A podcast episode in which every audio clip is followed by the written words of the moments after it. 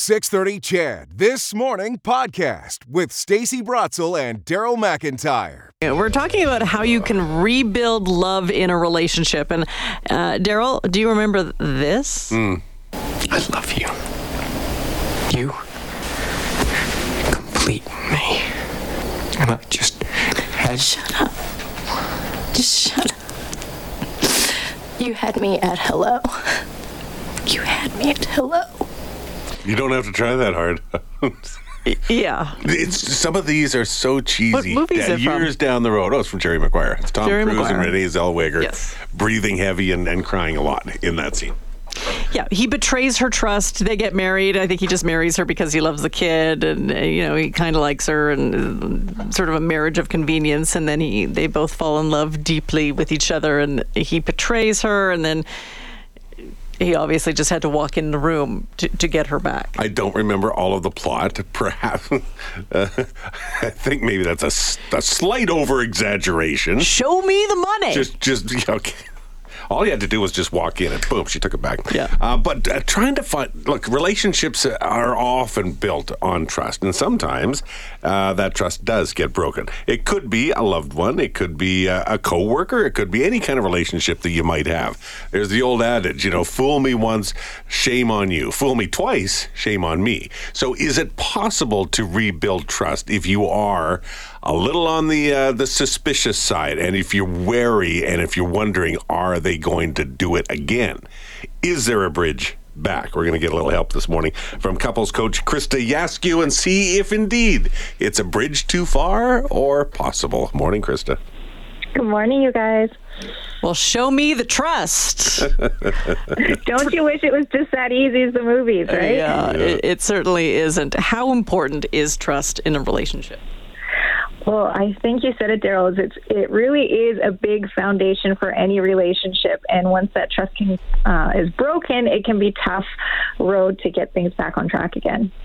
But you, is it possible? Obviously, it's possible. There, there have been people who have broken each other's trust uh, many times, and they found a road back. How do you find the Yeah. road? Well, absolutely. And I think one thing just to say first is that when we think of broken trust, specifically when we're looking in relationships, sometimes we're thinking infidelity is the main betrayal. But there's a lot of different ways that we can break trust in relationships, uh, be it, um, you know, confiding other people rather than in our partners, being caught in lies. Um, you know, we talk about abuse, emotional abuse, physical abuse, but even like financial abuse, spending money and not sharing that information, sharing information about uh, your partner, your friend, your coworker to people that you know shouldn't hear that information in a sense too. So there's addiction is another big one where they're turning outside the relationship rather than towards the relationship when we're having a hard time. So there's lots of different ways when we think of breaking trust and betrayal outside of just these kind of big sort of infidelity sort of things as well. So you've broken the trust. What do you do to try to regain it? Well, there's some things that are really foundational. I think one of the things, you know, if we look at uh, author Brene Brown, you know, the guru here, um, she talks about making sure in every relationship, she uses this acronym that's called bou- uh, braving. And the first one is boundaries, is that in order to have trust in a relationship, we have to be able to respect each other's boundaries. One of the other things is reliability, is are you there consistently showing up? In the same way. So, not just here and there. In order for me to trust you, you need to be reliable. Accountability is a big one. So, I need to make sure that you understand what your wrongdoings are and that you're able to take accountability um, and responsibility for your parts. Um, like I mentioned before, holding information and trust is a big part of it too. Is that that we call the vault? Is that I'm not sharing things that aren't mine to share with other people. Uh, you know, the I in that braving is integrity in a sense, and so um, making sure that you're acting in a way that is aligned with your values and your integrity. Um, that we're not going to judge each other. That non-judgment, and a big one I talk a lot about with my couples is giving each other the benefit of the doubt. The generosity is assuming the best about other people's intentions too. Uh, but then, then you open yourself up. But that's what trust and love is supposed to be all about, or at least a relationship and trust are, are, are what they're all about. You do have to open yourself up and risk, do you not? Absolutely. I think that, uh, you know, being open to trust is one of the most vulnerable things that we can do with somebody. Absolutely. And it takes time. It's not just something that's given, is that we earn that over time for sure. Can we talk about kids and parents and what parents do to lose a kid's trust?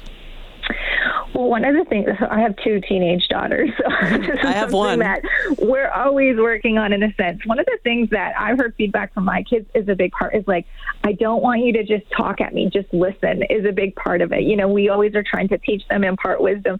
That if we just slow down and just listen more, I think that's a big part of it. That if they feel like we're able to um, hear them out, they're more willing to come to us rather than just lecturing and you know that sort of thing as well. And so, um, being open to those conversations, asking about their feelings, also just appreciation goes a really long way with that as well. Affirming them, thanking them, you know, and so on.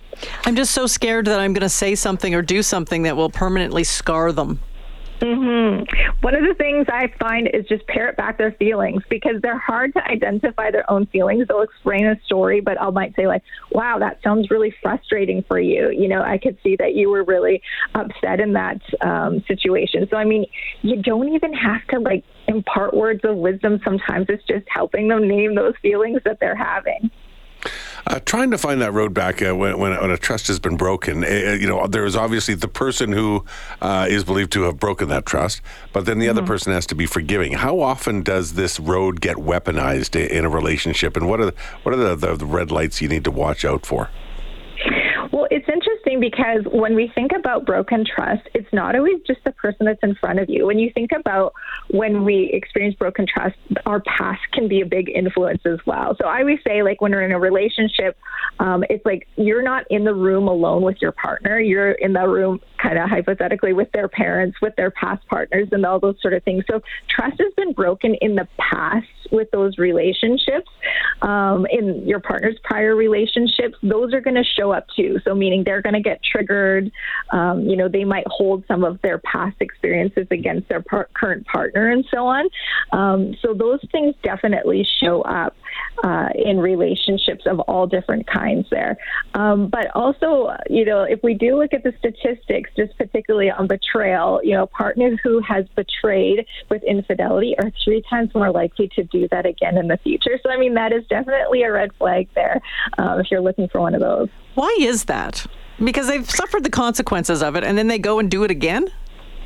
Yeah, that's a really good question, to be honest. Um, you know, I think that maybe someone's open to that sort of behavior in the relationship. Uh, you know, maybe they're more likely to offend again. Maybe they've gotten away with it. Maybe their partners put up with it. I'm, I'm not really sure, but they're obviously um, willing to break those boundaries at some point, and so perhaps they're more likely to do that again. Which tells me that, that there isn't always a road back, and you've got to be realistic and recognize that no, you've broken it, and you have not earned the right to get it back again. Bye bye. Yeah, it's going to take work, that's for sure. I am an eternal cheerleader for relationships, and I've worked with a lot of trust issues in relationships. But I do think that we can bounce back from that, but it's going to take a lot of work. And the person who's the betrayer is going to need to take a lot of responsibility for their actions. Um, it- you know, when we talk about apologies and stuff, is that they need to take accountability. They need to be responsible. They can't blame the other person because if we're stuck in blaming the other person for our own betray betrayal, then we're never going to be able to move on from that. Um, you need to be able to empathize and validate that other person's feelings.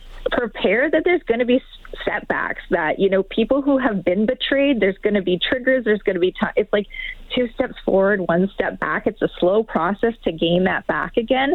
Um, so it is a rough road for a while, but if both people are willing to work on it, and with that is also the person who has been betrayed needs to be open to that forgiveness as well.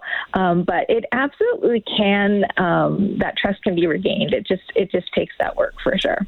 Krista, can we hold you uh, for just a few more minutes? I want to talk about trust in the workplace and how important that is that you trust your employer, that you trust uh, your boss, your coworker.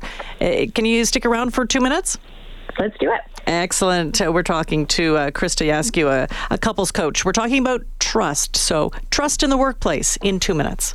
Chatting with couples coach Krista Yaskiw joining us this morning, and uh, so now now I'm a little bit worried because Stacey wanted to go into trust in the workplace and and, and coworkers and that kind of thing. So I want to see where this goes. It's all about safety, isn't it? You know that somebody's got your back at work. Yeah, I would agree with that for sure. Um, you know, when you think about workplace cultures, um, a big part in trust is transparency, I think, is feeling like we, um, you know, the management is transparent with the staff and so on. I think that creates a lot of, like you said, Stacey, tr- uh, safety in the workplace. But sometimes it's not safe, and there isn't transparency. And uh, I guess how do you, how, how do you, how, uh, and maybe this relates to couples as well. Is how mm-hmm. do you mm-hmm. remain open to trust but still protect yourself? Because both, whether it's in a workplace or in a regular relationship, I think that's really important, isn't it? Yeah, I would agree for sure. Um, I think one of the things, you know, once again in the workplace or relationship is that accountability is that in order for me to feel like I can trust you, I feel like you need to be able to take accountability. So, for example, if if you know you were saying, you know, it's not a big deal, this isn't what happened, you know, this kind of gaslighting sort of thing, making me feel crazy for my instincts and so on. That accountability is a big piece. Is that in order for us to move past that, I need to feel like you get it. You can you hear why I'm hurt. You can see why um, there's been a problem there. So, taking ownership of um, the issue is a big part in moving past that. You bet. Thanks so much for joining us today. Yeah, no problem. It's been fun meeting with you. Yeah, no, it's been great learning about trust. Krista Yaskiw, she's a couples coach, and of course, and she was schooling us a little bit on uh, how parents can rebuild trust with their kids uh, if they lose it, vice versa, and of course, uh, trust in the workplace. And I think I. I had this conversation with my teenage daughter. I don't think I'm speaking out of turn. I hope not. Hmm. Um, about uh, she had an issue and I was trying to fix it. And you know what? Maybe she just wanted me to listen. Sometimes it's gonna okay. Stop for a second. Is this a you want me to take action issue? Is this you want me to listen issue, or is this uh, you want me to solve it for you? Yeah, you got to figure out what they want. Yeah, and I think that that's we just rush because we want to just save whoever we're talking to, and, and this is what you should do, and, and sometimes that's not what they want to hear, yeah. and so that's what I'm going to have to, I'm going to I'm going to work on. And I trust you will. Love it.